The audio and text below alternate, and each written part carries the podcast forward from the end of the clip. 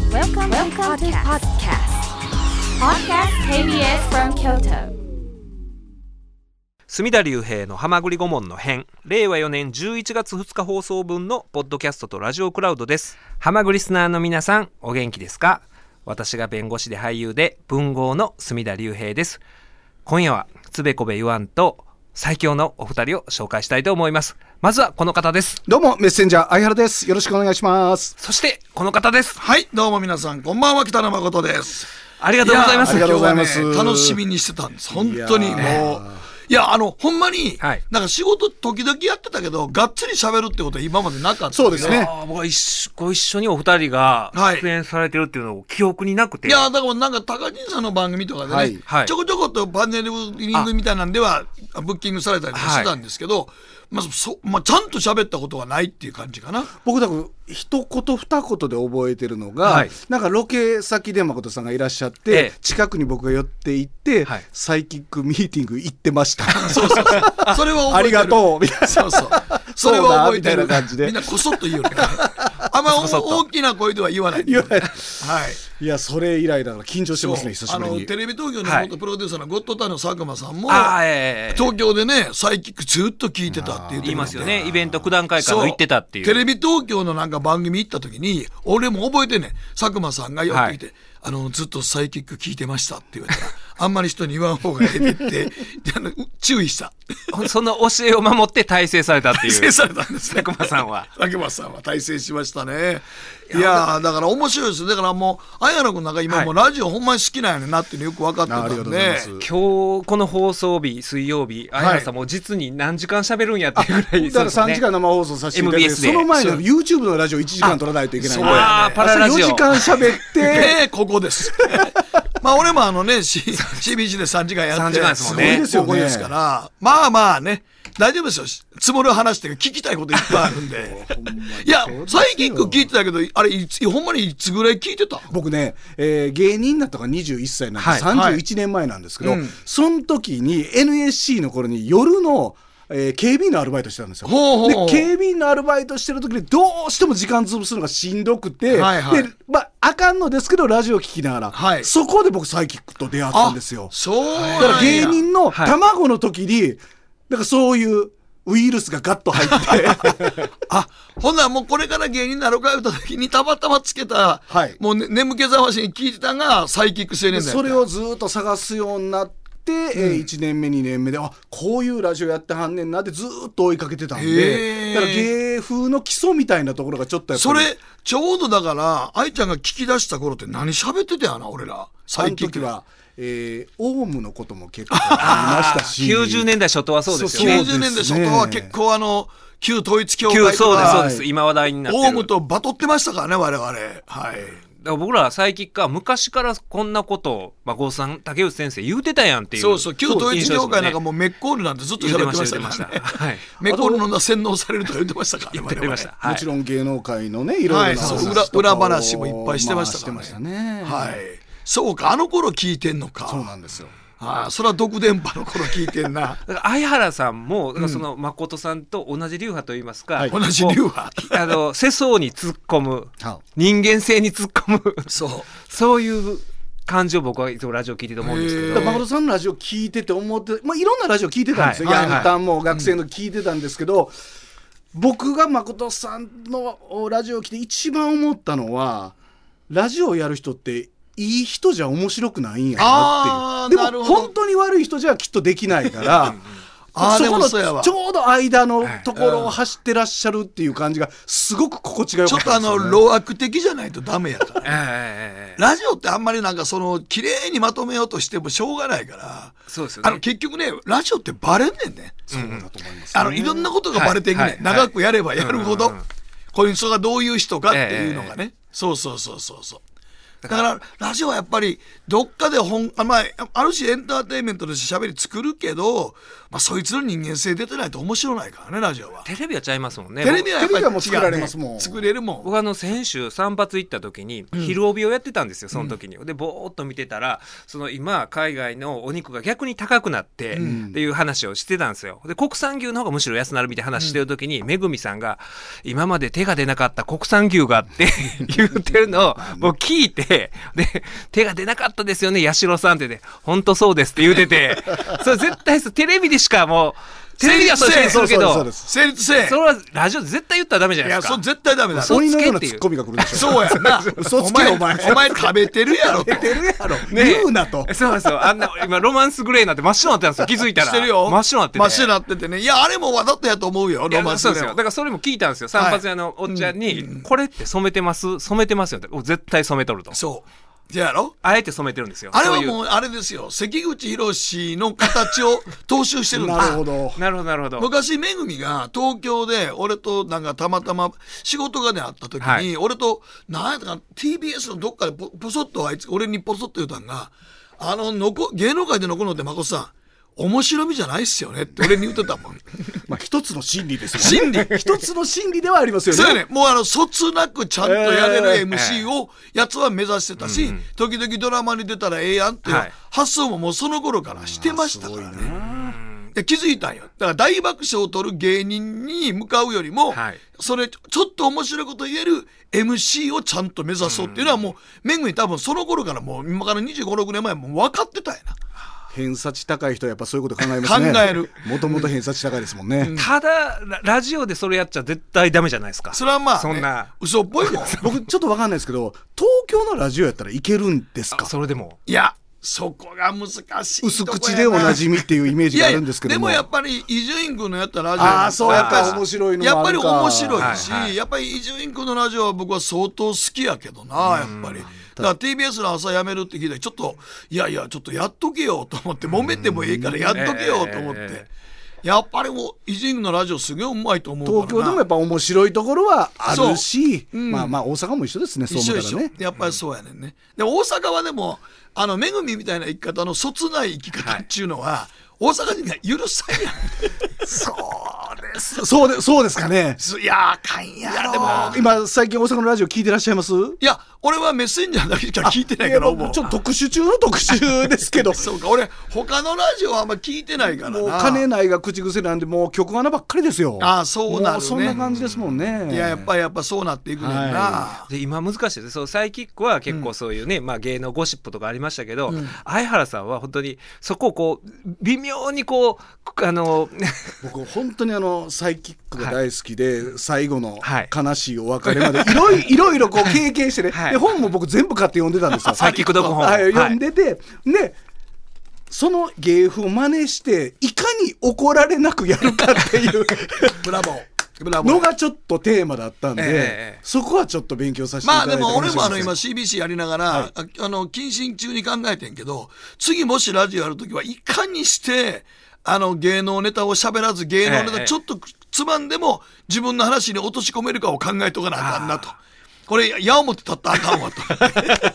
いや本当そうですだから僕が芸能ネタを本気で喋るときは横に芸能リポーターを置くの で中西正夫さん俺がもそうしてましであた。の、ま、誠さんが今隅田さんを置いてるよ うにそうそうそう。あの、置かなあかん。そうだ。あのね、じゃじゃあっぱい肩書きあるやつ置いてある。こういう弁護士がおんのにこんなこと言うてるとか今大事やね。大事ですよねなるほどそれをいや、免それ罪は符にしてほんまに、いや、愛ちゃんほんまにそれは正しいいとや思う。僕もだからああなるほどなーと思ってこう、僕が言うたことなんですけどまあ芸能リポーターが言うたことにしたらええやんっていうのもそうですそねうです人の口を借りて人の口を借りて。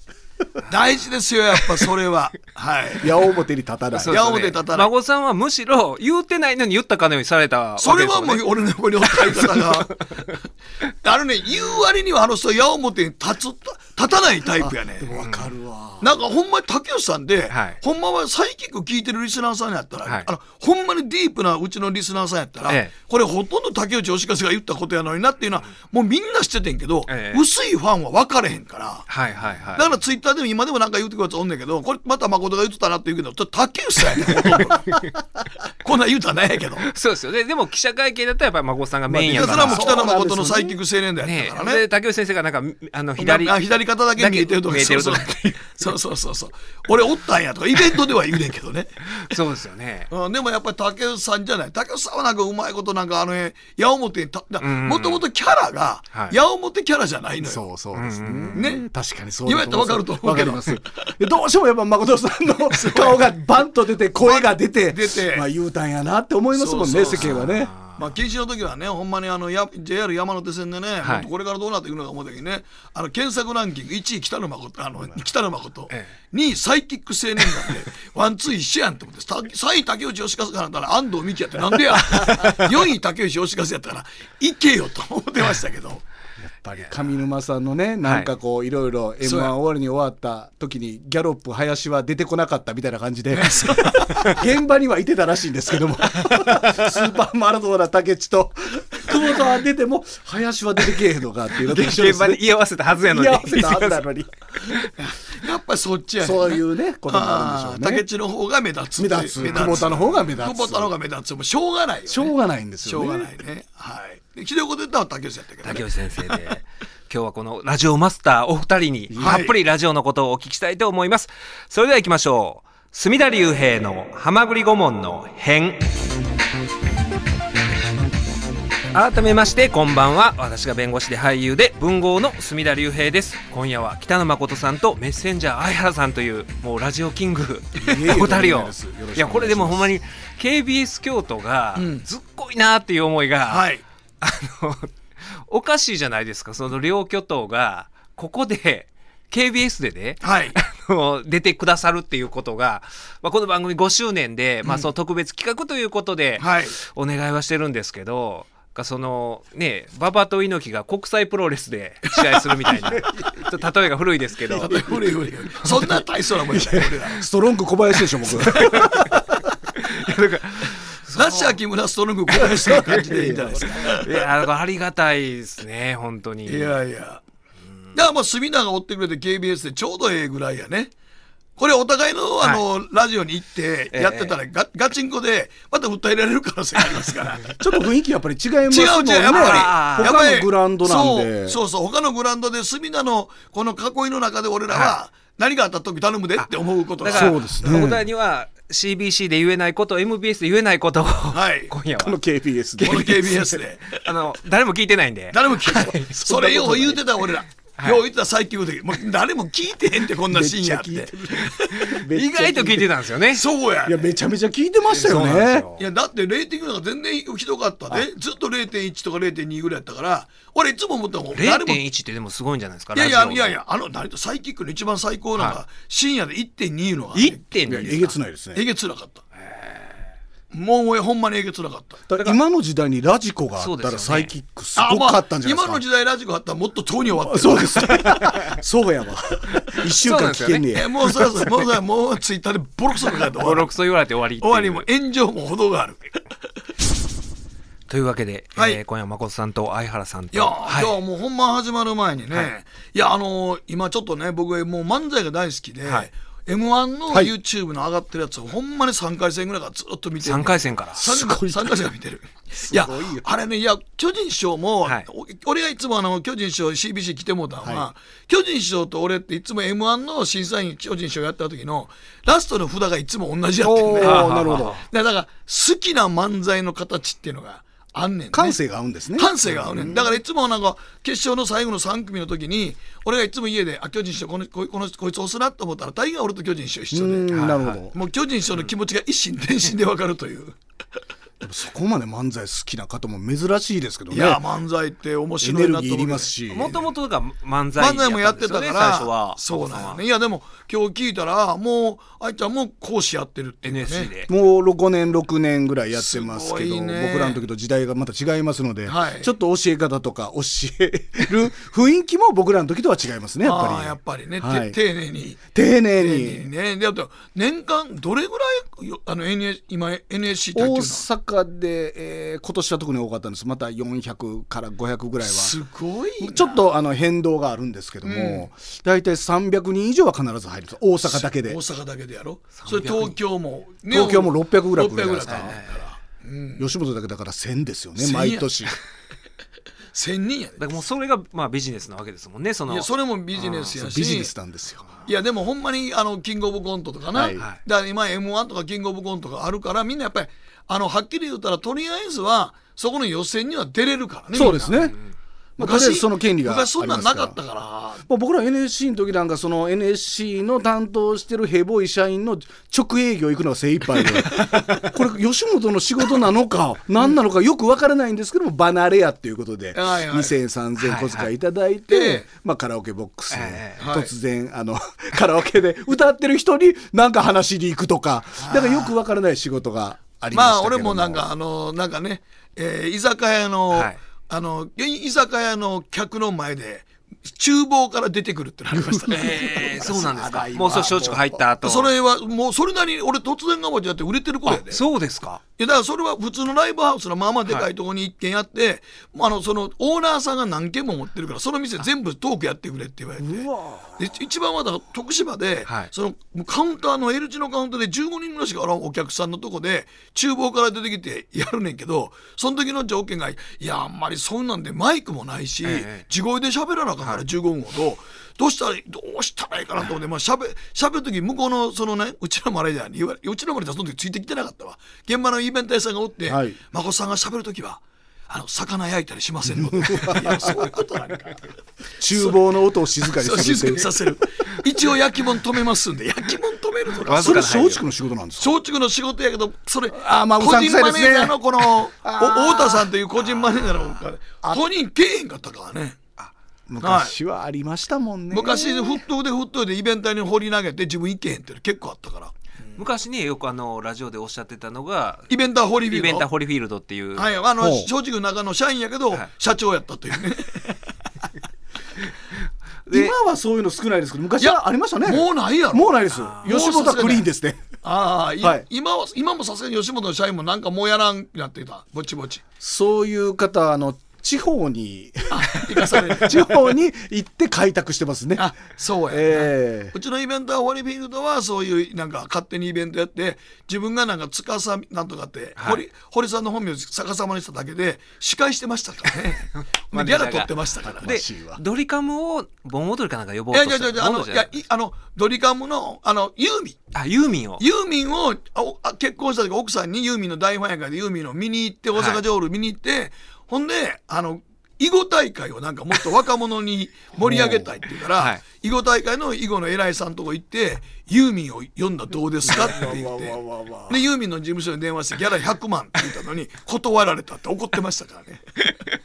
その感覚がすごいですすごいねやろ。その感覚がすごいわ。俺に言ってましたもん100万も出す言うてんのに100で断るのかとでユーもミ大ンは阪城ホール何日やってる頃やねその頃ほとんどの芸人はうんって言うのに。そう100言うたら芸人で言うたらおらんで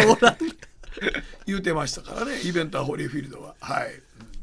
今でもそんなあれなんですねもう漫才の人口がいやだかそらんだけ増えるといやでもえあいたらメッセンジャーの時って同期で言うと何人ぐらいなの僕らが180人だったんですけど、はいはい今残ってんのは実際コンビでやってるのはメッセンジャーだけです。ほらもうみんなやめちゃったあと、あ残ってるのは落語家に転身した桂三あ度。サンドはいねでプランナインの大井九馬、はいやってるのはこれだけですね。ほらもう全部やめたんやはい、えー裏方に行きました。あだその当時売れてた先輩千原兄弟さんとかの裏、えーの、まあ、雑記の作家になっブレブレなるほどなるほてど一緒に東京進出して、はいまあ、やってるっていう人が多いですね、あだから僕らで言うたらあの花の10期って言われてたんです、はいはい1期ダウンタウンさん富水さん俳優さん、はいはいはいで10年に1回売れるって言われてたんですけど、えー1個上の9期にナインティナインが出てきて、ああ、はいはいはい。で、11期に中川家、ケンコバ、タムケン、陣代が出てきて、うん不作の10期 も、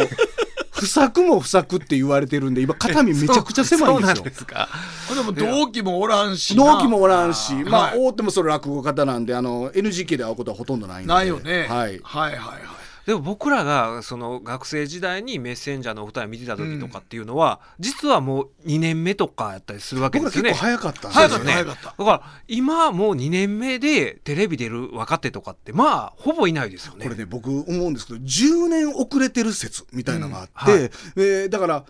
僕らが30はい。でやってることを、みんなが40になってるっていう。ああ。多すぎるので、だから、そうやんな10年遅れてる説みたいな。だから芸人辞めるのも僕らが30で辞めてたんですけど、はい。今の子あそうや40で辞めるんですよね。そうや、大体みんな30の声30です聞よいてね、売れんかったらやめようって言ってた。それがちょっとずつ高齢化していって、はい、次の道がまだ30からやったらやり直せるでっていうふうに思ってて新人賞取っても30でやめてたんですよああ。今何にも取らなくても40まではやるんですよ やるね ね。 m 1の功績かもしれませんけども、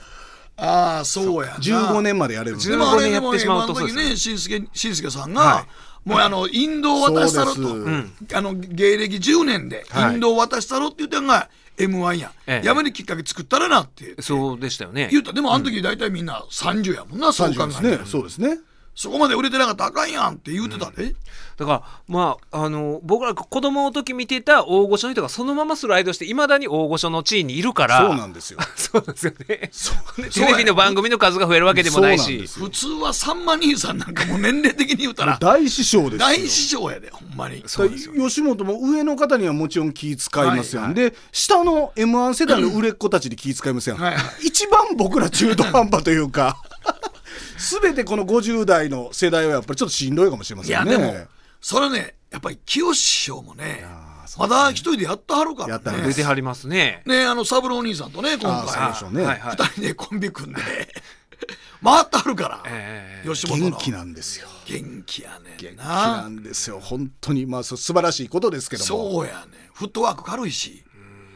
だって前今禁止する前だからちょうど今から12年ぐらい、はい13年前ぐらいか、14年前か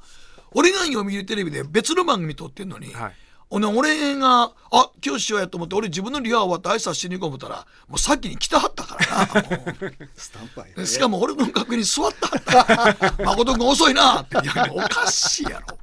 おかしいやろその時東野に言うたらもうななんとかならないかともうあのあのフットワークなそうですね清志はさあすあのままゴールされるでしょうねそうやね。三郎兄さんから昔聞いてんけど、はいなんかあの三郎兄さんの息子さんが大学通った言うて、東京の大学通った言うて、それを風の噂で聞いて、三郎兄さんからあの清志師匠に言ったわけじゃないんだよね。ええそれを聞いたやん。聞いた時に、清志師匠いきなりお祝い持って、あのそうい三う律儀な郎さんの家にいきなり行っ たんやん。何の連絡もせんと。そうなんです突か。然突然。はいはい。アポなしで。あもう聞いて、はいあそれやったらいいかなって自分の家え帰える途中に行かはったんやアポなしで、はいほんでピンポン鳴らしたけど あのサブロ兄さんの奥さんがその日ジャージですすっぴんあーでもうもう家家着やでったんですねい家着でのんびりしてたら、ふっと見たら西川きよしが おおると。いやもう全ての善意なんでこれがややこしいですよね善意から来るもんなんであれほんと悪意がちょっとでもあったら言えるんですけそどうそう全て全員だってほんまに息子さんのこと聞いて、はいおめでとうもう本当におめでとうとサブ思わロれーたん君でおめでとうって心から心からお前、はいちゃんとお祝いの品も買って持ってきてあるわけやけど 奥さんもうすっぴんで「え っ?」って思ってほんで貧乏しな西川教師です」ってもう近所のそば集まってきてるどうすると。近所の人にもご挨拶しますしねしますそうなんですよ。 なんか三郎君の息子は大学通ったって聞いたん でって言うてな言んわてんねといて いやもうあれ俺三郎兄さんから「あれまこと怖いで」言って。僕もなんか家族で車でえー出かけてたんです、はいほんなら清志師匠がお電話いただいて、何か特別の事情なのかなと思ったら間違い電話やったんですね、あーはまあ、車内にあの聞こえる電話なんで、はいあ間違いでしたでこまあ普通切られるじゃないですか、はいこれもせっかくやから相原君しゃべろう まあこっからですか そこから15分ぐらい喋っててこうもう次男とかはあの西川さんって人はあんな丁寧に間違い電話で喋るのってしかも後輩に向けてあんな丁寧に喋る人おらんで善意ですからねでもそれってほんま詐欺メールの手口でよくはいあの有名人を語るアイドルの名前を語るメールとかショートメール来ることないですかあありますよはいはいありますよあれってずっと来るじゃないですか、はいで来るわけないやんとか思うじゃないですか、はいはいジャニーズのアイドルの名前とかで、でずっと何回か来てだんだん怒ってるんですよ、うんはいまた出てくれないのってでそう最終的にはあ間違いメールでしたでもこれも何かの縁ですからやり取りしませんかってそのなるほどほんねま西川きよし方式なんですよ情情がそうなんですよそれはでも西 あの稲垣吾郎君とかよく来てたけど、はい西川きよしさんとそれ俺あながち返事するかもしれんなそうですね返事するかももうしれん無視もできへん し無視もできへんし絶対そうやわいや清志はでもほんまにガチでええ人やからあ後輩として時々困んのよねいや前もういっぺんそれだからほんで新幹線で、ばったり会ったことがあって、えで清志今からどちらですかって大阪戻って今日劇場やねんって俺え劇場出てはるんですか、はいと市長が一人でですかそうやねん一人やねんってえどんなネタやってるんですかってひとしきりネタやらはったからえひとしきり「いや今日はね誠君こういうふうにね」はいってこ う自乗分っのてはったんですねもうそっから途中から横横に座りながら「柴田俺何聞いたんやろ」 まさかここでネタすると思わんけど俺試してはんねんなと思いながら結構たなんかゆゆ座ってしもって「もうちょっととりあえず座りいな誠君」言って、言ってちょっとしばらく座ってましたね。倒立とかされて ますよ僕あの舞台の上でこうあの若手が元気なとこを見せると負けたらあかんっていう大体そこのそれが発動する場所なんですよ「あの清志をお願いしますよ」いやできへんできへん」って大体おっしゃるんですけど、はいはいなんか若者が「ちょっと元気です」みたいな「僕も負けてへんで」 とそっからば一連の流れが始まるって感じですよね。いやだから清志師匠がやっぱりあんまり大物前としてないからそ,、れより下の方みんな見ていったら、それはなんか清志師匠見てたらほんまにね、はいまだ若々しいし、うんだって俺が小中芸能入った頃でも6代目諸国師匠いおおられた頃やご存命の頃やけど、だって門田に挨拶しに行った時も「うん」とか言っててもうその時もまだ55ぐらいやったと思うねんけど大御所中の超大御所大御所。そうですね僕があの写真で見るいや多分小学生は多分そのぐらいの、ね俺も多分今のあの頃俺が若手で入った頃の宮川左近さんとは超えてますからねう 今わ重圧がすごいじゃないですか。 重圧すごいねでも全然変わられないですもんそねうな今の芸人さんでやっぱり時止まってるというか、はいはいはい一応人力飛行でずーっと持ってる感じですもんねあー落ちないようにい落ちないように、うんやその辺はやっぱすごいと思いいまやすでも本当に誠さんもそうですけど相原さんも本当に、僕は子供の頃見てた そうやねビジュアルをこれはでももう人によりますせテレビ出てへんくなったりしたら変わる人は変わりますもんそうねまあ仕事がねねえなくなるとめっきり老け込むこと多いから、これはもう張りのある仕事してるかどうかどっうてかといあうとあまあ毎日緊張があるかどうかやね、と異性を意識してるかどうかですもんね異性大事やと思うわ異性を意識せなあかんと思う異でしょ性は意識なさってますかお二人ともいやそら女性は意識女性の目意識しなくなったら大体張りなくなるよほんまにうん 自ら拾いに行くことはしないですけど、ええうんまあ、とりあえず夢のようなあわよくばを探してますよね。こう、絶対に口の硬い。いやだから絶対に問題にならん。そうやね。そういう巨人の坂本みたいにならんならない。ならない。ならないもうそういうことななならないように何確定って送ってもそうそ うです。いや、でも、どんなライン送ってもでもさ最近な、はい俺たまたま東京とか名古屋でな、はいたまたま、いや、まあ、嫁と飯食って、うちのスタッフと飯食ってしたら、ここれでも上条と、あの、た上条はいはい大将、はいはい名古屋の CBC 来た時飲んでた時に、横でな、どう考えてもあれはパパ活やねんというのが、おいらの横におんねん。は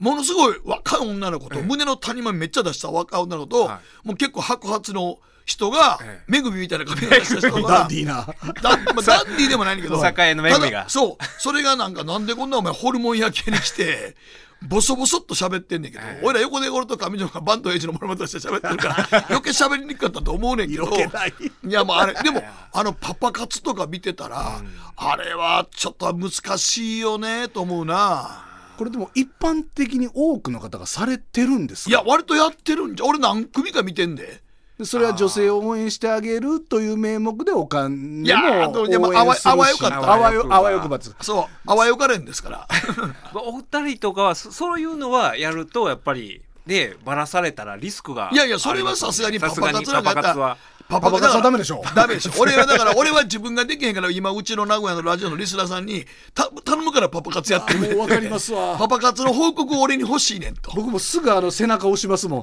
迷ってるっていうリスナーが来たら「やれ何何を迷うことがあんねん」みたいな人生一度きりやからそうですよとか言いなね独身で何をそんなんみたいなそうやね。うん。いや、でも多いよ。だって俺がな、嫁はんと東京で、イタリアンで飯食ってた時、はい俺隣のほんまにおおっちゃんと姉ちゃん、あんまり目合わさんまま、ところで、君のエリアどこって言ってきたから、エリアエリアはそんなん最初さ、お若い女の子に、エリアっていは聞いたら、まあ、この辺りとか言ってるから、えこれパパ活やんなと思って。あのな、パパ活の現場にな、遭遇するとな、パパ活やってるやつらより、隣で聞こえてるやつの方が緊張高いね。いちょっとドキマギしますねドキマキしてる。だから俺、まして嫁と一緒、ええこれ、これ。であんたもやってへ んやろなみたいな感じになりますもん ね空気感漂 うやん。この異様な張り詰めた間合い。そうですよねだから同伴ではないってことですよねだからその同伴では違うないんでですすよよねねどどこのエリアとか言ったらあ、ーエリア、この辺りで割と活動してますみたいなことやから。エリアってことはパパ活の範囲を言ってんのよ、自分で。はい。お互い相撲を見ながらなんやかんやって言って。うん。あれはすごかったな。別にその悪いってことでもないんですよ、なね、いないない、別に何もないよよ。それは自由恋愛の。自由別ので自由恋愛の中でね応援をしてあげはるわけでしょそうそう、いやだから飯食って2万円ぐらいで終わるとか、その後どうなるかはその時の流れやと。自由恋愛の中で自由恋愛の中で。でも結構やってる人おんねんなと思って。まあ、い まあ芸人じゃなかったらいろいろ考えるでしょうけどもそうやねな、俺らみたいなのバレたらな、見バレしたら終わりやから。まあ夢だけ は見ていたいゆ夢は夢だけは見ていたいいくつになっても見るもんですよね僕は45ですけど、はいだからあわよくばみたいなの10は個ずつぐらいでしょ僕53なんでそうそうそう63やからね。はいはいそうそう、ちょう誠ど。さんは63でまだやっぱあわよくばはいろいろあわよくばは常に思っとかなあいやかんーと男は。あわよくば。あわよくばいざ鎌倉みたいな気持ちはなんそうかありますいよやねそれは持男っは。ていたいな、ね絶対思っとかなおかんよ。はるかかなたさんもそうやもんね。ずっとなんか、あわよ くばって言って。だからもう絶対女の子と飯食い行ったり筋トレやったりとかずっとしてはったもん、師匠。いつまでもやっぱあり男そこたるものの。雨村のなんかへへそうあれなんはかるでしたかさんやったっけねあの外に見えるところで走りまくってるっていそうじゃなやいですな、かはるかさん。そうそう。ねあそこの、あの、がウィンドウのあの、ねススポーツジムで、ずっとランニングやったり筋トレやってんの。ではるか昭和だかあら、わよくばでそうあいや、週に1回絶対の、わ新しい女の子と飯食わなあかんって俺なるほど言ってましたもんそう。はるか氏は俺のサイキックのこイベントを、厚生年金見に来て、あまりの盛り上がりに、なんか俺人生やりな直すわって言ってはそったこかでらもう焚きつけられたんです焚ねきつけねみたいな。いや、なんか若い女の子いっぱい見に来て、まこっちゃん最高やなって、厚生年金の会理言うてはりましたもん。もうはるか師匠がそう思ってるんやったら僕らまだまだですねまやだまだっぱりまねだまだまだ。夢途中ですねそう。 夢でしょ夢半ば夢半ば夢夢半半ばでばですす。夢半ばです。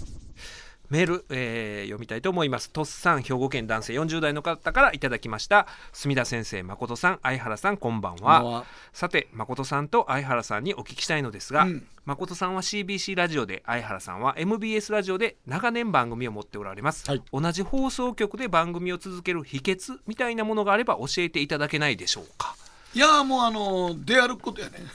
やること。いや、出歩くっていうのは、さっきのね、あの、ほんま、はるかかなさんとか、師匠、からた師匠とかね、はるか師匠とか、みんなせやねんけど、いや、あの、もうなんか分かれ道って50ぐらいから分かれ道あるからな、もう芸人でも。そうですねめっちゃ元気な人もおったら、なんか枯れていく人もほんまにおるんで、なんか全体的に底上げで若くはなってんねんけど、はいやっぱりなんか刺激いるよね、なんかいるとか。まあ僕はあの、CBC で長く番組続けたのは、リスナーさんと毎週飲んでたからですけどね。ね、マコシュラそンれやってすらっしごいゃでっすて。よねいやだからほんまに晩飯食いに行くのに1時間ぐらいかけて遠くに行ってそこの居酒屋でリスナー40人と飲むっていうのやってたから、さ最近この時はそういうことなかったですもんね。そうやそうねですねうんもうそんなんでりもう直にリスナーさんと会わないとね、はいはい。ネタも広がれへんから、いやだってあのホテルずっとおってなんやしてたって、もうネタひそのエリア界は決まってて今だからほんまにあのコロナって一番困ったのはネタが一番困ってんねんいや、コロナ禍以降っていうのはこれ困りますね。コロナほんまに妄想で喋るのもねもう大概限界あ大ります概もんね限界ある。もうたいっぺんちょっとなんかもう全て出し尽くしたかったもん、俺も。だってホテルにおって飯食うてやで、ええもう8時ぐらいに帰っててホテルでやで、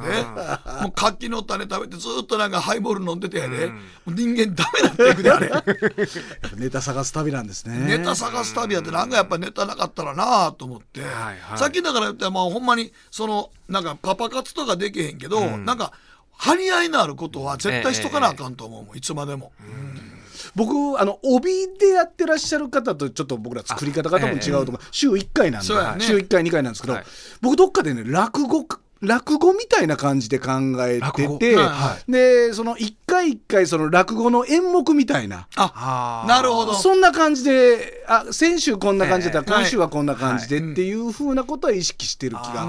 あーでななんとなくですけど今の時代が来るような気がしてたんですよ。はいはいはい、なんかこう水道がジャーっと流れていくようなラジオじゃなくて、うんはい一回かもう一回聞き直せるようなああラジオ,、ラジオの時代が来るんちゃうかなと思って20年前ぐらいから喋ってたんで、でその時代がまあ来たなっていう感じですかね。だから本当に相原さんはそのねサイキックの、まあ、おな同じ鉄を踏まえてたんですけどそのあのごめんね言い方申し訳ないですけど同じその鉄を時代の転換期時です代の転換期やだからそのことこのね綾原さんのこのすり抜けていく能力の高さというか今本当に例えばあの女性コンビ、えーそういううルックスで笑いを取ってた女性コンビとかが今ルッキズム云々で扱いにくい時代になってる時に前あの MBS の「あのゆうこれ」あはい聞いた時にああの松竹のアルミ缶のあア2ル人ミがカさん、はいはいはいあ来てもら出いまらしれた。た時に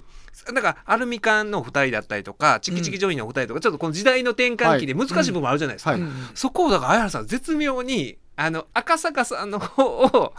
あの普通のおっちゃんは赤坂好きやでっていう、ーうでんなんでか言ったら普通のおばはんが好きやねみたいな、うんそういう言い方でちゃんともうなんでしょうだからもうそのあいいいいアップデートやもんねそれが そうかそうですあの誠さんのサイキックの時代に辞任起こした時怖いでっていうのが僕あー頭に吸い込まれてるんですよ。偉いわで僕辞任起こした時に誰にも怒られへん ようにただ録音で聞いたら悪意たっぷりなんですよ。ただ文字に起こした時だけはこれ普通のこと言うてるやんってえいえうなるふほうにどしといたらあとあと大丈夫かなっていうのは意識してます。俺らあのオウム真理教と揉めた時にあのオウム信者が ABC に届けたはい文字起こし、文字起こし俺はもう自分で読みながら怖かったわ文字にしたら怖いなとちょっときつくねやっぱり感じます から。かっこ笑いって書いてある笑ってないやろお前らし信者はと思ってましたからだからそこの部分で本当にそのまあゴシップも話題にしにくいってなってる中で、相原さんはそのまあ、えーいつも聞き手で来られる後輩芸人のこの人間性を はい追求するっていうとこです、そこはなんぼやっても言ったそうなんらですこよの時代でもだから、ねそ外に行くと、はいおお叱りが来ることはもう重々承知なんで、はいうんはいその外に向けて喋ってるんですけど目の前の後輩をいじり倒してそいつのことも揶揄してることを体現してるっ てことですよね。坂本さんのことはなかなか言えないけども目の前のこいつに何か例えをこうしながら喋るってことはあんま怒られないので、まあちょっといろいろ考えなあかん時代ですもいんね。やいやもう今やねっぱ無理難しいよね僕もだからあんまりあの露骨なラジオネームの下ネタネームはい一度読まないようにするなるほど。 いや CBC は坪井さんの影響であそうかそそれを下井さんが面昔白がって言ってしもた、はいラジオネームはその人のオリジナルやから、はいそこは消せませんとあ言い出してんけど今の時代、ん露骨など っちどっちもネ絶対無理でタすよのねラジオネーはいムはいはさすがにちょっとなと。えーさすがにだから俺もそのあんまりにもどっちもネタというか匿名希望さんに買って書いてますからすり替わったと思うでしょうね。それで向こうがい やそれで気づいてくれたらええねんけど、あね、ーそうですねもう今のあのあなたのラジオネームはもう放送には使えませんよと何面も送ってもらっても匿名希望になりますよっていうの気づいてくれたらええねんけど、でも毎日あるモチベーションっていうのが僕らまだしたことがないんでああ、毎日あるモチベーション難しいね。最初のうちほんまに、俺も全然リズムつけな、作れなかった。1年ぐらいわからんかったな。そうですか。なんか、なんやろなと思って。でもなんか、ほんまに言うたら、もうほんまに、あの、笑わそうと思う、絶対笑わそうと思わんでええわと。はいうんいうのを途中で思い出した。あーうん。それ無理やな。基本持たないですよね持たないその気持ちではうん。だからもう今何か不幸があるために幸せあってこうことになってるからね。ネタがネタがあって。だから、この間ほんまにの一人で飲みに行って、なんかちょっと、あの、リモートで、リモートやらなあかん時で飯食いに行って、ハンバーグ定食頼みながらな生ビール頼んだら、生ビールが常温で来たのよ。若い女の子が持ってきてん、パッと持った瞬間え一つも冷えてないと。その時思ったのが腹立つけど、やったーと思ってもう。喋れるっていう喋れる差がありますよねいやもうこんなん大歓迎だと思いながらいやも本う気で怒ってる時で裏腹に裏腹にちょっと喜んでる時ありますもんちょっとおねね、おね女ちょかおちょすいません、すいません。常温の生ビールってほんまに常温やで、うえ、そうなんですかって言いながら、やったー、これ明日のオープニングやって思ってるもん。やっぱネタ拾いに行か なネなタかなか難しい動ですかないねとやっぱネタ拾われへんし。いや、そそれ気づくかどうかもあるからね。そうですねほんならはっきりと常温の生ビール出てきたら分かりやすいけど、ええふと街中で、あここの人今何してはんねんよって、ふっと思う時あったりとかさ、それものすごく見てる時あるから、ずーっと。あ なんかしよるんじゃないかと。いやいやこ、の なんかしようとか、なんか起こ起きてるかあら。起きてるかその時に普通なら、バーッとそのまま去っていくあはのいをはい、しばらく見に行くから、じーっと。あ、こういうことトラブってはんねやとか。なかなかその気持ちですよね気持ち気持ち、やっぱり。なんかどうしてもそのほんまにこのコロナ禍以降、んまあ SNS とかのトレンドになってるネットニュースとかに依存してる自分があって、こここれもう後から聞いてもかすごい狭い世界に行ってるなっていうのがあって、やっぱちゃんと人と会って話してっていうことをやらんとやっぱ喋れへんなほっんていうまのがは、ほんまは人間が面白いっていうか、そうなんです。そうですよね。あうん、人と会わなダメですよね本当あに。ほんまは人と会うのが一番ベストやけどね。もうそれがもうテレビで綺麗事を見て、自分の思うふつふつの思いを変換して喋るとか多分そういうことですよねあそうやねそういうことですね直接は言えないんであ なかなかむずいやっぱさその灰原君のやってることなんかは、はもうほんまにこのサイキックみ聞いたりとかなんかしながら日常の中で今もうほんまにアップデートせなあかん時代になってしもたから、うんうん何でも好き勝手言える時代はとうにもう終わってしもてるし、ええ女性を触る場合特に女性漫才師でも触る時にもうこのブスがとかいうのはもう多分いやダ確かメにじやんゃあそうですよねもうまず無理やんか傷ついたの一言で終わっちゃいますもんねそうやだから今どっちかって言うたら全あのお笑いコンビも仲ええコンビがそうなんです売れる昔はね、はい絶対仲悪いコンはビで町長発信するっていうのが面白かったわけやんかそれに今違うもんね仲良くて空き時間一緒に昼ご飯食べてるぐらいの方がそうエピソードとしてはほんわかとして、ええそれがいいとされてますかさらねれてますからねだからもう愛しこ師匠の「君とこの才がな」っていうの ももうあれ仲悪いっていう感じになるから俺知らんの兄弟でっていう兄弟でそうそういう感じやから今だからもうほんまは仲いいサンドイッチマンあたりからずっとそうやけどあコンビは仲ええ方がん絶対にいい感じでほんわかしてていいよっていうってなってますけど例えばメッセンジャーのお二人、は決して仲いいとは思わないじゃないですか僕ら聞いてても見ててもだからそこの緊張感が聞いてても見てても仲いいと思わなかったらそれが多分正解なんですよでもそこのれでもうんね、NAC 僕らの頃ってはい NAC ではい職業として入ってて、はいやっぱりそのあありますよ感謝とかもちろん認める力もありますけど、人を人としてはもともとの友達じゃないので、うんそそうこだねは今の子たちみたいにはなかなかならないかもわかりまなせん、らないよね、ええ特にあの高校時代からずっと一緒に来たわけでもなかったそうですそうですお互いの才能を見ながらこの相方ええなと思ってやってるわけやから、そっから踏み込んでどうのこうのってないよねそうですねだからまあ30年経ってちょっと成長したのは本当にどつき合いの喧嘩がなくなったぐらいで でやっぱりお互い挨拶したりとかそう最,、まあ、最低限の大人としての礼儀ぐらいは一応やっぱしますし、できれば良好な人間関係のがやっぱり漫才はやりやすいですよやりねやすいそこはもう気づいたんで阪神・巨人賞見たらそう分かります阪や神巨人賞なんかねんももうそうですようもなんか殺しかけてるどっちにかけてはるみたいな世界いもうピリピリしてやね昔はそうやったって言いますもんね。うんでもでしょでもあのやっぱりでも漫才コンビとか僕は拝見しててその仲良くてつながってるよりもこの才能に対する信頼でつながってるとか、あまあメッセンジャーのお二人もそうやと思うし、阪神・巨人もそうやと思うんですけど、まあ、それのの最た方るがやっぱり最たるはダウンダウンでしょまあまあそうですよね最高にあの才能をお互い認め合ってるっていうつながりやんか、でもその世の中的には一般的には仲いい方がいいとされてるっていうのと実際見てて僕らが面白いと思うのとこうズレがあるじゃないですか乖離してるじゃないですか、ほんまはそうですねやっぱりそのコンビ仲がいいっていうエピソードも僕の中ではですよそんなに面白いとは思わないん ですよそうやねで特にですけど夫婦仲がいいっていうことでよくテレビ出られませんか、全然面白くないんですよねいやそれはそれ全でく今面白くの時な代いでいいんですけど、はいはいななんかやましいことでもあんのかなとかちょっと僕探ってそうまですよねう気持ちあるない んでしょうけどねあえてことさらに愛され方振る舞う理由は何ですかっていうああはいなはいやっぱすトレンドに乗っているや、今トレンドに乗ってんねやね。やっぱそっちの方が需要がテレビではあるってことや写し真。も来るもんなやっぱりだから、そのコンビ仲も和気あいあいとしてる方がええって言うんやけど、俺も全然コンビ仲が和気あいあいとしてるとか、別にどっちでもええやんと思僕うら しが。本当にあのサイキック聞いていまだに覚えているのが学生時代聞いた、そのマコスさんがエア「エアフォースワン見に行って、あれハリソン・フォードでしたか、はいはい大統領特別機に乗って、はいであのおハイジャック犯に、そうね、やられま人した質に取られるわけですよ、はい妻と娘かなそうはいでその時にどっちかを、まあああーーはあはあはあこうピストルを突きつけられてどうする言われた時に、まあ、そのハリソン・フォード大統領は迷うわけですよ悩むわけですよ、それを見て孫さんが悩むわけないやろと俺やったらそのピストル奪うと奪って妻を撃つ。だから今それっていあのじ冗談やのに言えないその言う冗談でひどいもこと言うひみたどいなこと言うってますよねってなるじゃないですか、はいじゃあ、あの時のハリソン・フォードは何が一番正しかったんやってやつやね。でもそういう話おだからその人間が面白いと思ってることは変わってないはずやのに、面白がらなあかんことは変わってるのが。時代が優しくなったって言うんですけど、はい本当はちっとも優しくないじゃないですかなってんのよりなってなってよりきよつなっりてきるよつねなってるような気がして、綺麗事でみんな納得してる感じはすごくしますよね。だからそういうのは、まあ、我々はあんまりこう、そうかそうかと思いつつ、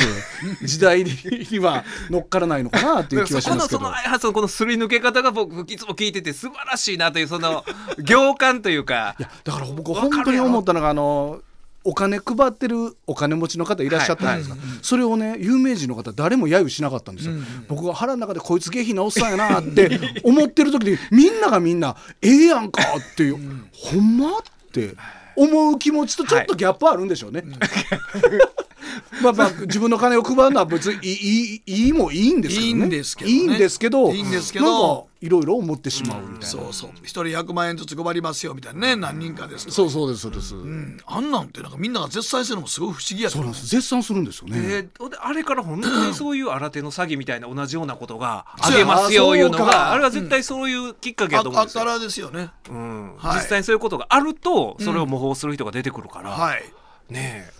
だからそその辺のだからお二人のラジオ聞いてたらそこをこうこの2022年をサバイブしながら でもあのこの革新部分はこう射抜いてるのが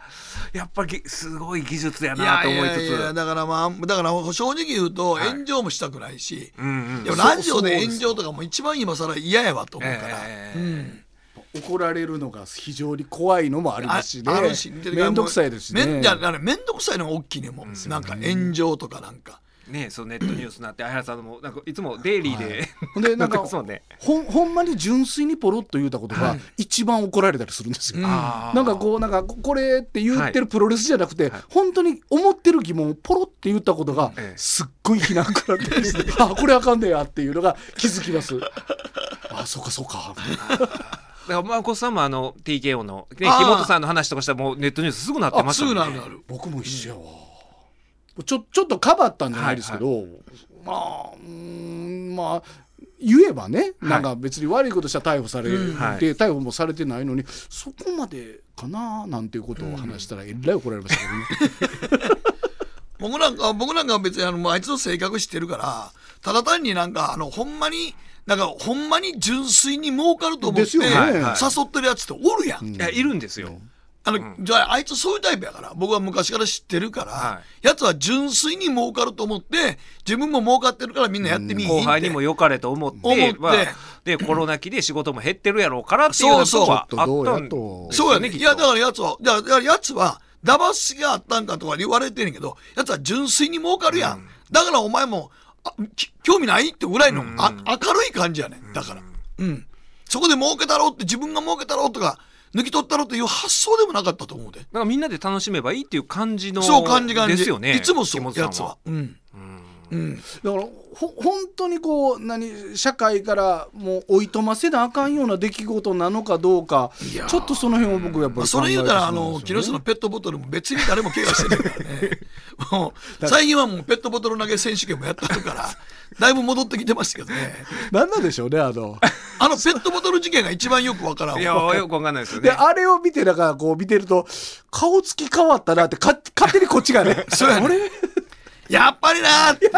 すぐあれ叩かれるやんか。はいはいほら、やっぱりもう木下、もう顔変わってペットボトル投げたら、もともとこんなやつやってるみんな叩くやんか。でも、備えに対することでもないよ。そうそうなんですよで今あのだから被害者とされてる篠宮さんとペットボトル選手権とか一緒にやってるんですよ、やね、ってるやってる。今もう今と許されてるんですだっねて別に投げたから言って、怪我し、ぐっつり怪我したわけでもないから。ただまあ、それまでの素行がだんだんもうみんなから離、素行が悪かった、素行悪いか、調子に乗ってたやと思うねんけど、だだんだだん離れたからみんなあいつかたら。ただその普通の会社で一般の会社はでい解雇理由が、その調子乗ってたやったら多分それそれは不当解雇になりますよ絶対その調子乗っていやたとかあるいは性格悪いとか理由で解雇されたらいや、でもそうやったね。いやまあ、吉本なんかこんだけたくさんいてるわけですからね、まあ言ったら性格悪い人もそうやおるし、はいでもそれはそれで一つの個性じゃないです個性やからだって芸人がそんなね清廉潔白なわけがないっていうふうにまあ僕らまあ、芸人がそんな常に和気あいあいとしてるわけないし。わけないそうですしよねだから性格悪いのに芸腕一つで黙らせてるっていう人がかっこいいじゃないですか。うん。っていうそうですね僕はいつもあのたまに最近出てくれる桂文五郎さんに「あなたの師匠はそうじゃないですか」って言うとすごい困ってたんですけど、うん その一緒ねもう 芸だけで黙らせるのは、す最近はすごく丸くなられましたけどあそうなんです かすごく丸くなられました ここ10年ぐらいはここ10年ぐらいはって いうねえそれはだからほんま面白いんじゃないですか僕はほんまにそれのなんかどっちかというともう古い方の芸人やから、その芸人が丁々発止してるとか芸人ってもともとそんなろろくでも俺上岡社がよう言ってたそんうですよね芸人なんて目指すやつはろくでもないねんと、んうん楽して金儲けして女にモテたいこんなことしか考えてんやつばっかりやねんって、えなんかちょっと売れたがって芸事どうのこうなんてないねんからって言うねんけど、まあ、それが求められてる時代じゃなくなってんのは確かやねんけど、せやから言って芸人に清廉潔白求めて将来不安やからって投資してるやつを失敗したらっ てそこまで戦わんでもええんちゃうの いやあれで誰も訴えてないってことはそこまでいってないってことやろそうですよねそうやねんああそうですよねなんかね加害者的立場で刑事事件に該当するんであれば告訴する人が出てきたりいや、出てくるよ。だからもう、だからもう、あのね、あの、木本の対応がめっちゃ悪くて、どれやっとんねんって訴えたるわって言って、訴えられたら、はいまあ、被告人になるわ、民事やけど、なったりとかすんねやるけど、そうじゃなかったらの、うんうん、正直言うと、加害者、被害者っていうのが今のところ明確じゃないからな。はい。そうそこうんですなよねイメージ商売でしたっけじゃあね、なんでやろな。これは善人もおって悪人もおってバランス取れてたような気するんですけどね、そうや。だからその辺が本当になんか完全懲悪になってレッツゴ怖いんーですよ3匹一緒のね亡くなられたから庄司師匠がはい麻雀屋で焼きそば頼んだら1500円も取んのあっちの方が詐欺やったと思 うけどえー今日は誠さんと相原さんにラジオの話をはいたっぷりお伺いしたい今日はなと思ってるんですが、あの俺の持ってきたし、はい一番重たるメインの話、メインテーマがあるんですか、メインテーマありますえー浜村淳のその後の世界っていうですねおおポスト浜村淳ポスター浜村淳です。はいい、、や、だからこれは、あの、前調査の、えー社長のね、はいチロリンが、はい。まあ、ABC の番組とかで、東野君の番組とか出てましたけども、その時前飲んだ時に、はいじゃあほんまにガチで、浜村淳さんも言うても、もうすぐ89とか90でしょ。 90近いですいやよね、木田先生が、僕の仲人の木田太郎さんが91歳。 91歳で、うちのおかんが今年90。はいで、浜村淳さん、確か今年89ぐらいだと思うんですよね。ですね多分ねですね。はいはいで、あの、前の毎日放送の、毎日ホールディングスの三村さんが、はい浜村淳さんに、なんか、ラジオどうされますか言って、せめて90までって言ってはった んで、もうもうカウントダウンにかいや、まあでもさすがにでも、さすがに90の声聞いて、まあ、それはいいつまでももうあこでやってもうてもいいんですけど、まあ、それ、いずれ絶対人間どっかで終わりは来ますから、さあ、その時に浜村淳さん亡き後、はいね、虚勢落ちとなった場合は、どうなるのかなと、毎日放送は。まあ密かに僕の知らないところでデッドヒートは繰り広げられてる とは思います俺けはそどのも時社長に、いや、もう、これはメッセンジャーの相原や ろと。荷が重すぎまいすやいや、めっちゃ俺押しましたよ。浜村先生の枠はやっぱ浜村先生が大好きなスポンサーの方もいらっしゃってそうなんや。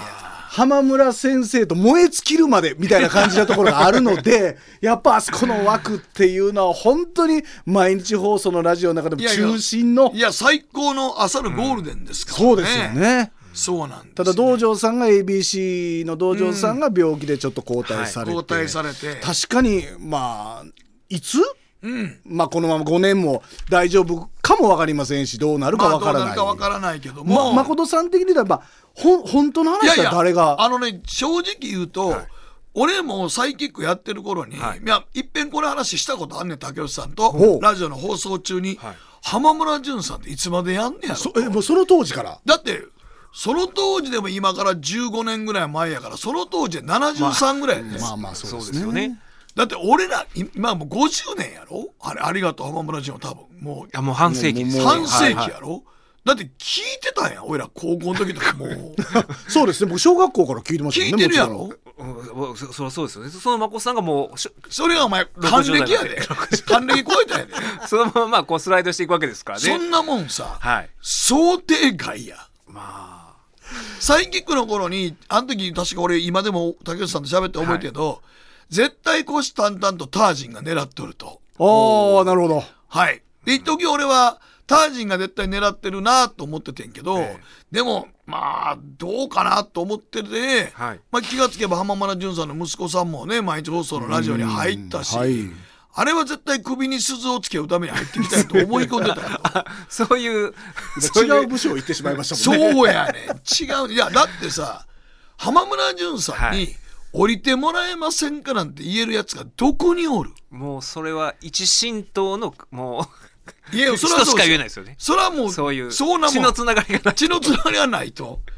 それで、お父さんという、はいもう家で、お父さん、おり、おりって話があってて、息子が、初めて浜村淳さんに、お父さんぼちぼちやめにしないかという話をする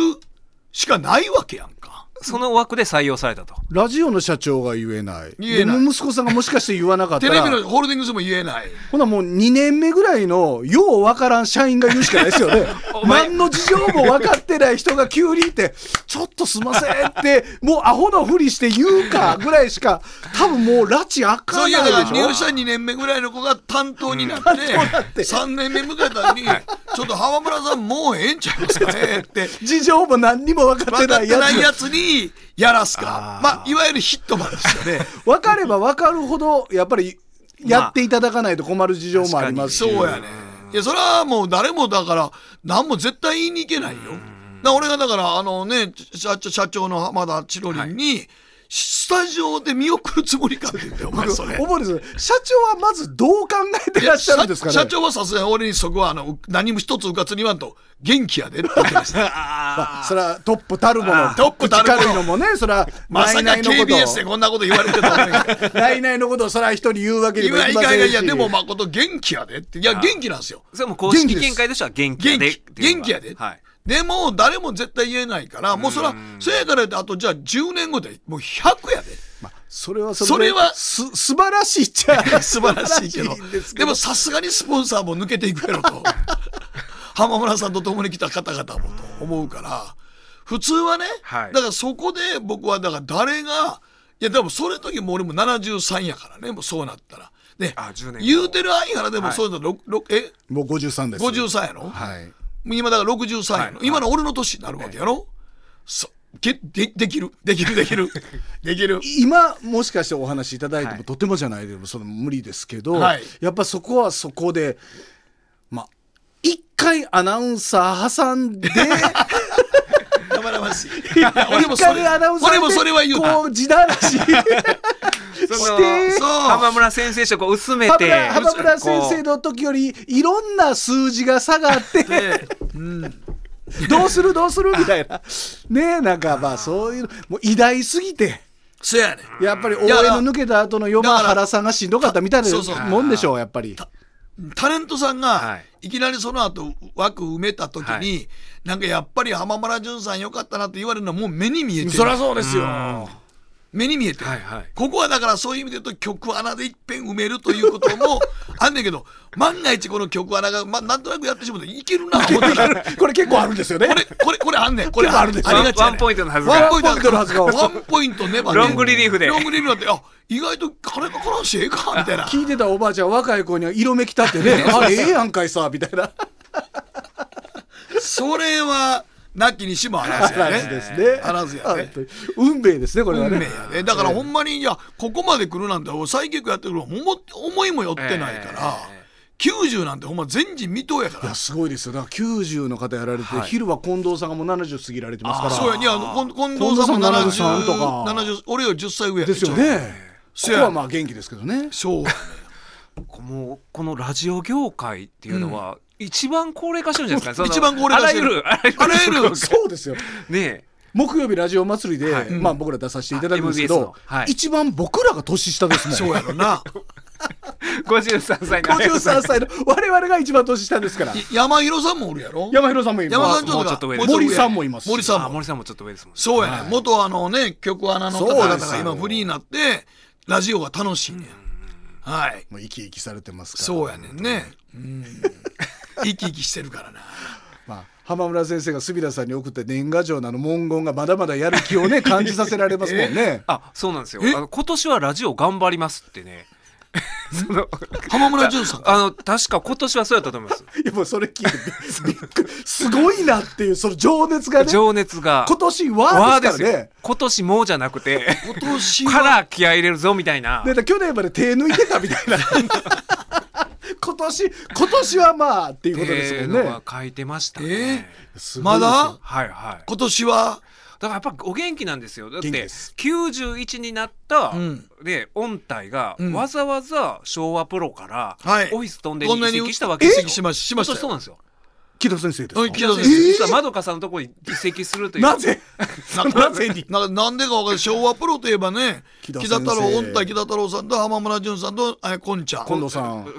にこの3人のはい体制ですよね、大勢です3よ番そう三枚看板がはい、そこがなぜか91になって、うん、ね、あの奥さんも伴ってオフィス飛んでに移籍する移っていうのが籍するというなって心機一転とはこのことですそねうやねだから今年はっていうの がいや屋台もねまだ支えなあかんあ すごいわそれあ三本柱が日本柱になったから っていうことですかすごいなあトそうンかトンとしてますね全然やびっなくりしましたなんかねそのオフィス飛んでからのおはがきをいただいて、うんうんそういうあのえな7月ぐらいですかね、うん7月1日から、うんえー木田太郎さんと そうやね奥さんの、ね、ががあの移籍することになりまなししたた兵所へ移籍することになりました、はいはいえーっていう、いやそう思ったらパワフルですね普通やったら安住の地位じゃないですけどそうですよね いやそこに追ってれば大事にされますしねそう やね音体なんかだから今なんで今更まどかさんと言ってるかだもから全然わかそらうんし考えたらいつもサイキックでおっしゃった、まあ音体のまあ形見分けというか、うん誠さんがまあそう最右翼にいらっしゃったはずやのに、うん一気に本当にまどかさんがはいこあらうさしてきたようあなかんあかんでももう生前葬してもうたから絶対やれへんってあ言うてたやろ前ここでここでおっしゃってましたね生前葬やったあだからそれはもう形見分けを回避するためのってこいとやあれはそうやあそういうことなん ですか片見分けを回避するために生前葬やるよってテレビわざわざ俺はやったやろって言いたいでもうひっそり終わりたいんやとそうやまだお通夜の晩に騒がないってもうねそりゃお通夜の晩で一番騒ごう思って悪だけ見考えたした雑魚場所がちょっと調子悪なったりとか高人さん亡くなって、はいあのお通夜の悪だくみ軍団、ええええ雑魚場所が俺に言ってきたあのなあの誠なんとかならんかって言 ってなんとかならんか悪いな、いや雑魚場所が言ってねきたよ、ねナ面イトスクールの白いい楽や屋で。面白いですけどね わざわざ俺の楽屋来てちょっとコンコンでノックして入ってきてちょっと誠相談があんねんけどわしもちょっとなさすがになって御体にちょっとイラッとしてんねんあらわしな衝動的に一緒に仕事したらな取りたなんねんって言ってたっていやそんな話楽屋でされても お前泣こうだよなって言われて せ師匠せめてお通夜までお待ちくださいとじゃあそれまで待ったらと 待ったるとお通夜は絶対行くでって言ってありましたもんねだからそれをどっかで小耳に挟んでの生前葬生前葬がもうあったんやな。はい、もう生前葬してしまったから、もう踏み込めない。はい、踏み込めない。でもそう考えると本当にラジオもあの、ねす本場に平均寿命よりずいぶん長いじゃないですかラジオの平均寿命の方 がその日本人の平均の男性って80ちょっとぐらいでしょ多分今きっと81ぐらいやからね。ですよね、うんもうそれを大幅に超えてるのがラジオの寿命だと思うんで、だからはいお二人はだからこれからまだ30年ぐらいあるわえないない。 ないわ、も基本やっぱりこの 10, 10年一区切りぐらいでちょっと考えてるとあそういうもんでなすかかなかう。ねなかなか、今のこの時代のアップデートの激しさから考えたらなかなか難しいよ。でもでもずっとお話聞きたいですよね本当に、うんいや俺はだからほんまにあのはありがとう浜村淳のはい後に誰が新番組やんのかっていうのは、本当に俺は 本当に社長に聞かれるぐらいですからものすごい興味あるん ですねいやいや俺はほんまにどうすんねんとえだっておほんまに何遍も言うてるけど、えええあれからタージンちゃうか言うてからもうかれこれ20年ぐらい月日が流れそうたでんすよよねまあほんでタージンさんはね M ラジとかでやってらっしゃらないですよはいね、やってないだからこの12年そのお話が出ないこともないんですよみんな小声になってますもんね 誰隠密おるんちゃうかみたいにそんなまあねお年のこと考えたら、ええまあ会話の中の一つがあってもいいとは思うんですけどそうそうだからどっかでみん年な齢的に言うとあと2年ぐらいでやっぱ90っていうのはきせめて90までは行くわけやから、はまあ、その時の元気さによっては全然違うと思うけども、ええまあ、一応の区切りにはなるんちゃうかなやっぱと。月堂っていうそうこですねこがやっぱすごいいやありえん堂す88で月堂そうとでかすね87とか88で月堂ってありえん普通だと僕もうそれで週1日でええわとか2日でええわってええこっちからやっぱりそうやね言ってしまいそうな気がするんです気けがどしも ますせめて土曜日だけ残してとかねはいだから孫さん今月堂じゃないです月か堂やだからそれを80代後半いでやお前だからあと25年月堂すんのいや もう無理無理絶対無理や今は月堂でしんどくはないですかし今でもしんどいよしんどいですよねやっぱり週の半ばぐらいちょっとだれたりするし疲れたりもするからそう考えるとね一体ほんまにこれがね今生放送やったらみんなからメールバンバンもらうも んねあの浜村淳さん亡き後はど誰があなたを押しこますかの人がいたかーっていこうんなアンタッチャブルのテーマ KBS でやるとは思いませんでしたよ毎日放送では一切触れませんもんいや、それは誰も触れんやん。だから、けここはだから、隅田がおって前お前、あいちゃんを京京都まで来てもうて、俺が名古屋から京都来てほんまですね、初めてこの話を俺ができ、俺したくてしょうがなかったから。森さんとかをワンポイントで挟んどいていやあの読売のこれはちょっといろいろ森さんはまだ新参者なんあですよまあ戸ざまですよねまあ新参者なんでここはまた古株の人間ちょっと待てやっていう話 あもなりますよ戸ね沢はなるので僕の中では多分ですけどもういいきなりいきなり山広さんほう。あーいやまあ本命アナウンサーですよもちろん本命アナウンサー。本命アナウンサーだとは思いますよね、さあ、どうなっていくんやろね。でもあそ山広さんもまあカンテレで、まあうん言うたらララジオのない曲の方じゃないそうでですそれだかあら、の読売テレビの森さん森さんもそうもじゃないです、かラジオなかったから、やっぱりラジオって楽しいねんって。うんすごい楽しそうですかでもねね森さん一回テレビで会うた時に、ラジオ難しいです」って言ってましたね。ほいやほんであの相原さんが去年の大晦日、はいあのずっとやってらっしゃった番組でゲゲスストトににやって来いたただいて時に結構ああの強い当たりで その向川さんあがアナウンサー局アナウンサーの方「があは面白いんですよ」そのあの、まあ、京都弁でいうちょっといけずな、う。うん、いけずな感 じの。い、はい本音で喋ってるんですか森さんみたいなラジオはそれじゃダメですよみたいな感じなんで京都のいけずな感じ が。感じで、でだからタジタジやったんで、うんでこれはあのすごい悩んではる感じではありましたけどあね。ーだなかるらほどね。までもだちょっとこう本音で喋るっていう部分はまだ慣れてらっしゃらないかもわかりませんけどもそうやんねえねだってあの普通テレビのアナウンサーテレビ局だけのアナウンサーでさ、本音で喋るっていうことをテレビでする場面もないそしうなんまですずねね基本ダメともされてますもんね、そうそうそう本音で喋るっていうお前のなんかわ私事入れんなとかよう言われますからね、だからあの翔平さんはそうやったのまあだから翔平さん特殊ですもんね若あーい翔平さんあは。もうそれは絶対特殊ですわそうですよねあのいや翔平さんはもともと標準語で喋れなかった人やから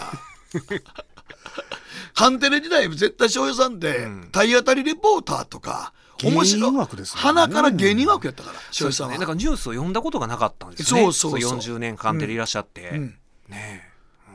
小川恵理子さんこの前ちょっと、はい初めて僕絡ませていただいた時にバララジオで YouTube でははいい桑原翔平さんのラジオは基本全部書くんですってね、へえそのやり方が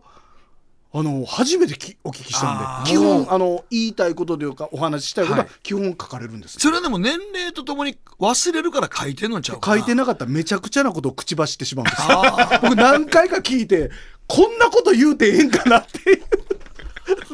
お そうでもやっぱりその辺のパワーぶち破るパワーはすごいでしょうねーすごいね。そうお二人はラジオのオープニングトークとかっていうのは、どの程度まで組み立ててこれいらっしゃいますか誠さん聞きたかったわはい。え、僕が、はい僕は、あの、こと細かに、あの、こんなインクの一滴があって、そこは相手の、あの、アシスタントの女の子の目見ながら、はいどういうふうに転がすかなって思うことを考えてください。でも、オチは一応決めてる。ああうん、頭の冒頭の喋りとオチだけしか決めてない間はあんま決めてない事細かくは、うん、あ相原さんはどういう僕ソリュケの場合は相方がまずは始まって、基本もう全部ボケるっていうスタイルなんで僕が、ええまあ、そこはまあある意味ボケとしてやりますけども YOU、はこれからの場合はこれこそもう落語や思ってるんで、はい基本ですけどオープニングはある程度ゲストのことも踏まえええてお話はある程度組み立ててます、ああで、まあ、向こうが何をおっしゃるかわからないので、まあそこでさすがにノープランは怖いからなそうですねで時間もピシッと決まってますし。竹内先生って最近この時ずっとノープランだったんですよね、進行しとらんから 一言で終わりや何も考えとらんから僕これだけ聞いときたかったです。はこいれ時間大丈夫ですか大丈夫ですいいですあのサイキックが、もしな何もなく続いてるとしたならば、はい終わりってどういう形で誠さんは終わられてたのかいなやでもねあるる程度のとこまで来たらもう終わろうと思ってたんで、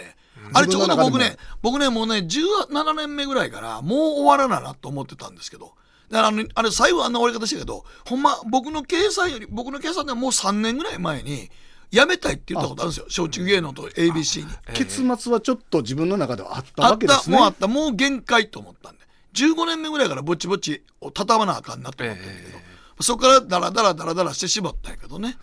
なんかそれ受けももう19年目ぐらいに入ってるんいで、やでも全然大丈夫だと思うで。まあまあそれエンディングを考えてるわけじゃないんですけど、やっぱりこう面白くなくなったなって言われるのは嫌やなっていうのはちょっと考えたりもししたんで、まあ、サイキックそうですか15竹年内ぐさらいんで何すもか考えてないし、はがきも読んでないし、手がメールも見てないし、手紙も見てないから、俺が組み立てを考えただけで、それはぼーっと来てや るわ。例えばあの瞬発力で何も準備してへんのに何言われても面白いじゃないですかあの人いや、面白かったもん。だねえから、稀有な人なんや。けないですよね ただ自分で、なんか、いや、しん、なんか自分が段取り組むと、本当に面白くない。ねえじゃあね、じゃあね、進行に気が行きすぎると、ああの人自分のもなるほど持ち味がなくなんねん。うんうんだから竹内さんがなんか誰かのイベントの司会やるとかなるやんか、もう竹内さん進行に追われるから、ええ竹内さんの一番持ってるあの自由奔放さの邪推とかが出てこないのよ確かに僕も竹内さんのイベントに出させていただいたことありましたけど、竹内さんがあまあアーシというか司会やったんですけど、確かに面白いこと一つも言わなかったですね。そやねん じゃあねおおーっていうじゃあね進行に頭いきすぎかかりっきりだったわかけですかね。りきなんでああそうするとそうするといつもの自分の邪推ワードとかが、ん本来なら受けて、はい誰かが進行して乗っかってると頭の中脳の中の7割ぐらいが邪推としかないねんて、はいそれが急にしぼむと進行に力入れるともうダメやねん遊んでる余裕がなくななるわくなけでるんすですだから竹内さんに司会させるイベントとか時々誰かやってはったけど、はよくぞ分かってないなと思ったもん俺、僕もだから竹内先生とラジオ、いやねご一緒とかするようになってやっぱりああ誠さんのそのこの竹内先生をコントロールして泳がせて、ねあのよう柳田さんが言ってはりましたけどこう鵜飼のこのキュキュッ とキュキュッと締める瞬間がええという表現が本当に言えて妙でだから分かりますよねなんかわか改りめまてす自分でやったらそのお二人のこのスタイルの中でのわかりますあの竹内先生が天才的に面白いのはもちろんなんですけど、それをその誠さんがそこをだからうまいここことこでここでロープに振るんやでっていうのを竹内さんの方ポンポンと叩いて、目で竹内さんにロープ振らしててんこのえで竹内さんだから自分がルチャリブレを勝手にやろうとすると誰も思んないねんてって思ってたから。だから時々竹内さんが俺と関係ないところでイベントやってて、はい思ったより思っているより面白くなかったですよあれ主催者側が竹内さんに進行させるからやね、使い方間違えてるって使い方間感違じえですてねるなるほどなるほどせやろ、うん、何もかも見えてる誠さんみたいな方がいらっしゃったらこうのびのびと伸泳び伸びぎと回っ泳てぎ回んはねん。だからもう、かがり火炊いて、こんな傘つけいやいやこて、れ紐つけて、魚を川に流してるわ流しけて。そこまで俺がやってるわけや。あとは自由に取ってねって言うてるわけやけど、それを全部やらして、かがり火炊くところからやらしてあるかええらええ、それは思んないねん。そうかそうかこれはほんまやそう。竹内さんは自由な方がええねん。だからそういうのが本当に自分でやりだして見えてくるようになって、はい僕はあの先週も相原さんのラジオ聞いてて、あの新喜劇の今別府さんが出てはったんですけど、それこそこの鵜飼をもう自在にこう泳がせいやていやいやキュキュッと締めはるところが、あ今別府さんの面白さをここまでこうこうあの最大化するんやっていうのいやがでもそそういうら聞き方になるんで竹す内さんに比べたら今別府は相当やりやすいと思いますよ確かに。やっぱりすごい才能があるんでね、うん。ああの本当に稀有な才能ですよねゲームや竹内先生のそうそうそう。だから、瞬本発当力でに最初に出会った頃から考えたら、途中からあのサイキックのスタイルだんだんできだしたのは、はいあ、そうかと。この人は、なんか一緒に準備したら、面白い人じゃないわ、と思って。うん。だから準備してなんか振ると、言いたいことがある時は自分で勝手に言わはるから。はいそれはもう絶対聞くっていうのは条件やねんけど、言いたいことをなんか言ってはったら損でええし、俺がどんな話組み立てて持って行って、はがきで読んで、これ竹内さんで、竹内さん、もうす最後の方なんか、俺が手が手紙とか一人で読んで線引きしてたもん、竹内さん何一つきょ興味なかった、ぼーっとした。 どんな、どんな手紙来てんのとか、それもなかったあそれすらそれすらない。な本当にもう。時々ちょっとなんかまあすごい、軽く受け身だけに参加やって、ザービン上がろうかって。すくすく育った感じですよねそう。うん隅田隆平の「はまぐり顧問の編」あっという間にエンディングでございます今夜は誠さん相原さん本当にありがとうございましいたや、あありりがとがとうごうざございいまました。いやもうあの私いまだにお二人のラジオ いつも聞いてるんで、はいそのお二人の声を聞いてる時の安心感安定感っていうのがななんでしょうこの僕45やのに、あの大体10歳上の相原さんそして20歳上の真子さんのお声を聞いてると。うん、なんか安堵するんです 本当にお二人の聞きながら大文字に登ってっていうのをあ土曜日はいつもやっててますね。はい。うん、なんかずっと僕は聞き続けたいし、あの、やり続けていただきたいんです。それが、どの時間で、どの曲で、どの枠かっていうのは。でもなんか俺どっわかかんなでいですなんけかあと30年20年ぐらいした時に、この KBS かなんかはいで誰かがやってて、はいあの CBC の北野誠っていつまでやんねんお前あ れもう80回ってる83やでどうするつもりや CBC とか言われてるかもしれんなある、ある可能性、全然ありますよ。ほんまにいやさすがにそこまではないと思うリスナー求めますからねおもいや今日はでも本当にあのごめんあの毎日放送にそれ謝っときますけど、はいあのほんまにこんな話をさせてもらいましたが新鮮でした僕も新鮮このテーマだけで相原君と飯食いたいなと思ってたん でいや、僕本当に、去年の大晦日に、うんはいお二人が、まこさんは CBC で、あやはさんは MBS で、ずっと朝から夕方までやってらっしゃった時に、はいちょうど僕が福岡地裁に大晦日保釈保証金納めに行かなかった時だったんですよ。大丈夫そうほんで、この新幹線往復、うわ、これもうし、大晦日な行くのしんどいな、きついなって思いながら、あお二人がラジオやってるってなったら、この往復の7時間、最高の使い方できて、こう、交互に MBS、CBC って聞いてて、ラジコで聞きながらラジコを駆使して福岡行って、すごいですよねはいはいいや、ラジオってええなって思って、はいこのね、11月にごお二人とご一緒できるのが本当に嬉しくて、はいこちらこそありあがりがととううごござざいいままし。したいや、こちらこそありがとうございまいす。やほんまにもうぜひま楽しかたったまたもう1回もう2回よろしくお願いしそのます相原さんのそういう緊張なさってるそう相な原んさんと僕は本当に新鮮で そうそうなんですよもうなんかデビュー当時に戻ったみたいな感じで久しぶりに緊張しました本当にありがとうございます新鮮でね、はい。よまたぜひよろしくお願いしますよろしくおあり願がとうございまししたた。えーラジオはやっぱいいもんですはい来週もお聞きくださいせーのはまぐりはまぐり隅田隆平の「はまぐり顧問の編」令和4年11月2日放送分のポッドキャストとラジオクラウドでした